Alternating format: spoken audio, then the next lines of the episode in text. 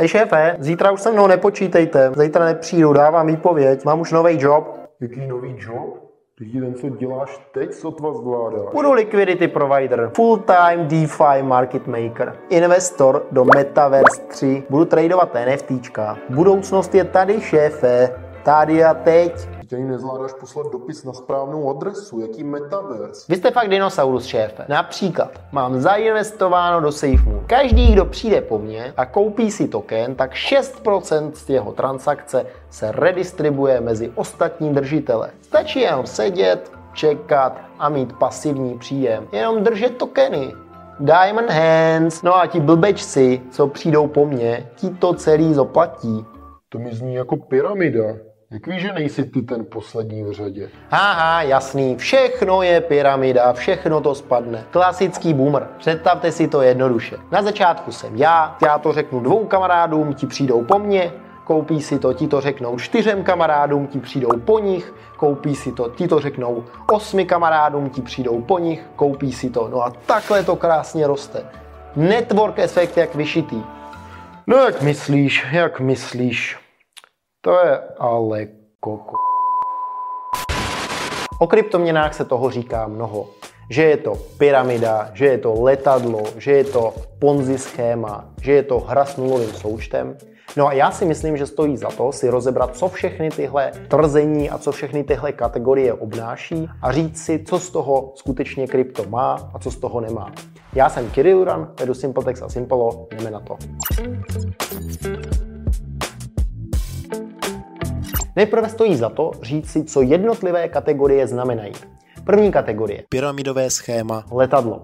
Jedná se o model nebo schéma, ve kterém e, minulí účastníci jsou vypláceni v případě, že přivedou další účastníky do systému. Vypadá to jako pyramida, kdy začíná jeden, ten přivede dva, ty přivedou čtyři nebo šestnáct a takhle ta pyramida roste kvadraticky. Pyramidové schéma nemusí být nutně podvod. Jedná se o nějaký nástroj marketingu, většinou ten produkt, který eh, nebo ta služba, přes kterou se do pyramidy vstupuje, kdy eh, ten, kdo vstupuje do pyramidy, musí zaplatit nějaký poplatek, tak většinou nemá žádnou hodnotu. A celé to schéma stojí na tom, jestli dokážu přivést dalších víc blbečků, kdo přijdou po mně a kte- ze kterých uh, poplatků já benefituji a jestli dokážu se v té pyramidě dostat dostatečně nahoru, abych, abych z toho celého profitoval. Uh, ve většině zemí uh, pyramidové schéma nemusí být nutně nelegální, pokud se nejedná o nějaké podvodné pyramidové schéma, protože má nějaký produkt, uh, sice ten produkt nemá žádnou hodnotu, ale v podstatě multilevel je něco jako pyramidové schéma a je to něco, co tady známe a co, co obecně funguje. Proti tomu stojí Ponzi schéma. Ponzi schéma už je nutně podvod.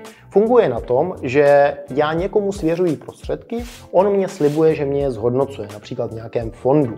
S tím, že to zhodnocení ve skutečnosti neprobíhá. Jediné, co ten člověk dělá, nebo ten, ta společnost dělá, je, že bere moje prostředky a vyplácí z nich ty, kdo přišli přede mnou a mě bude vyplácet z těch, kdo přišli po mně a tímhle způsobem zase tvoří nějakou pyramidu, ale je tam už příslip nějakého zhodnocení, které se ale reálně neděje a je to celé stojí jenom na tom, že do toho ponzi schématu více peněz vtéká, než odtéká. A ve chvíli, kdy uh, ten přítok peněz, přítok nových uh, nějakých vkladatelů se sníží, tak Ponzi schéma padá obvykle, eh, ti, kdo ho založili, buď mizí nebo končí vězení. Oproti pyramidě já nemusím v Ponzi schématu hledat další členy. Ponzi schéma stojí na nějakém příslibu a ty další eh, členy si hledá obvykle ten, kdo Ponzi schéma staví. V pyramidě já už jsem ten aktivní účastník, kdo tahá ty eh, lidi dál do pyramidy. Samozřejmě může mi být i různý mix Ponzi schématu a pyramidového schématu, kdy já budu tahat lidi do Ponzi schématu, protože nebudu tušit, eh, že je to Ponzi schéma a obvykle ty Ponzi schémata obvykle nějakou dobu vyplácí, takže já mám tendenci to říkat všem, protože najednou strašně bohatnu, ale je to do času. No a třetí kategorii je Zero Sum Game, čili hra s nulovým součtem. To už je kategorie z teorie her, už to nejsou schémata, ale je to prostě vlastnost nějakých systémů. A je to například eh, pokrová hra nebo i krypto, v tom ohledu, že pokud jeden má vyhrát, pokud jeden má něco, něco získat, tak ten druhý ztratí. Trochu do toho hází vidle, do toho nulového součtu to, že v pokru mám například kasíno, který si bere rake, který si bere poplatek, co já platím kasínu, takže to není úplně nulový součet, ale spíš záporný součet.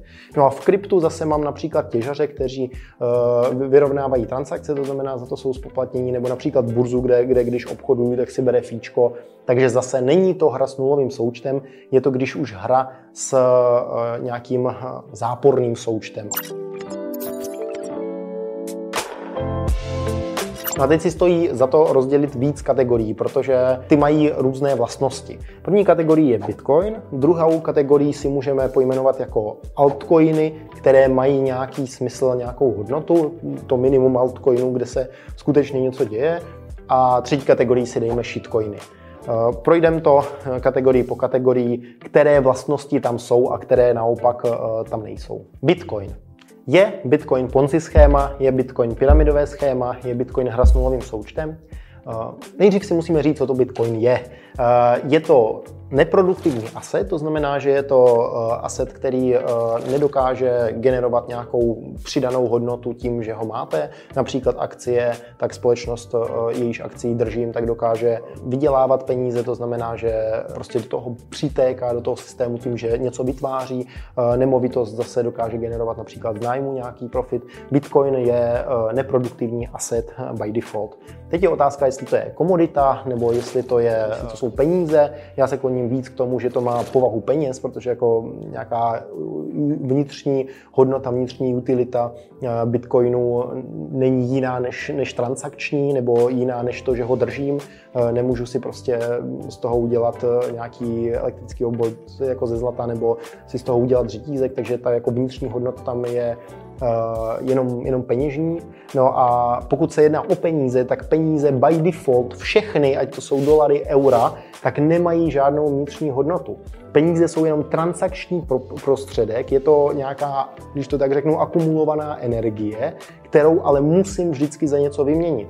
Peníze jsou poukázka, který stojí na principu IOU, to znamená, že ty jsi něco vytvořil, my jsme uznali, eh, že to, co si vytvořil, mělo přidanou hodnotu, dostal si za to peníze a to je v podstatě náš závazek k tomu, že ty tvoje peníze, které nyní máš, tak v budoucnu budeš moct vyměnit za nějakou jinou reálnou hodnotu, za nějaký eh, prožitek, za nějakou věc, eh, koupit si nějakou službu za jídlo, za cokoliv.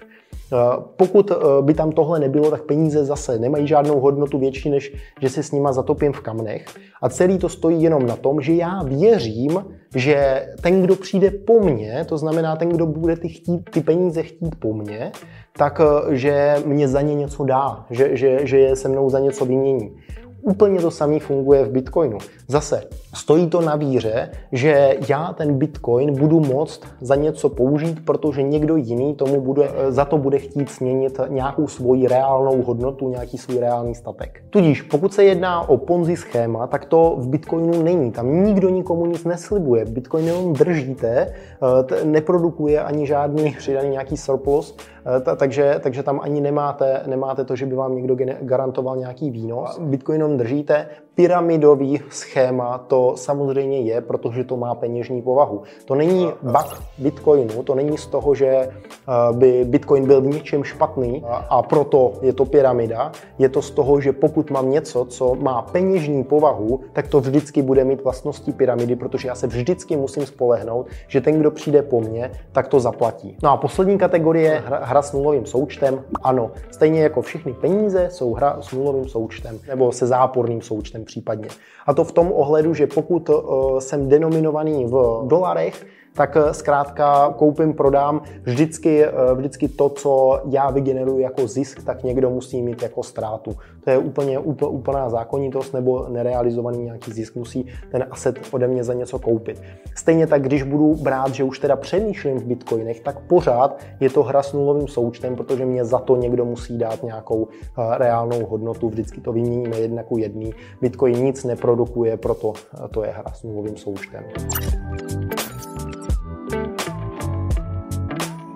No a potom tady máme altcoiny.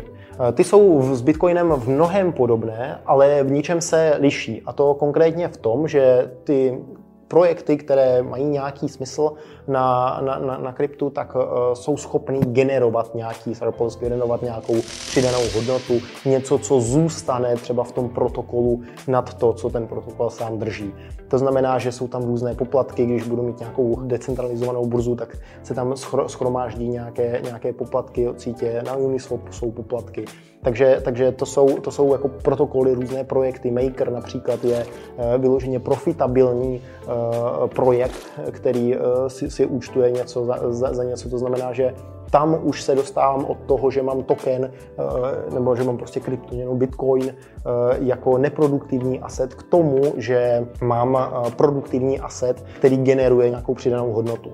To znamená, že u kvalitních projektů, kde teda se nejedná o Ponzi schéma, tak tam samozřejmě pyramidový schéma mám vždycky, musí to po mně někdo koupit a e, zároveň e, už se tam dostávám z toho, že to nemusí být nutně zero sum game, protože se tam generuje nějaká přidaná hodnota. Samozřejmě Bitcoin maximalisté mě budou říkat, že tam žádná přidaná hodnota není, že si tam všichni jenom směňují. Nicméně, jo, jaká přidaná hodnota se generuje v bance. Jo? Pořád je to, že někomu třeba půjčují a beru si z toho nějaký fíčko a mám ho v penězích. Takže pokud beru peníze, jakože je prostě špatný asset, tak, e, tak je i přidaná hodnota, že těch peněz mám víc je jako špatná, můžu stejně tak napadat banku, jako, jako například napadat nějaké protokoly, které eh, generují nějakou přidanou hodnotu v tom tokenu. To znamená, že tam to může fungovat jako zpětný odkup akcí a podobně.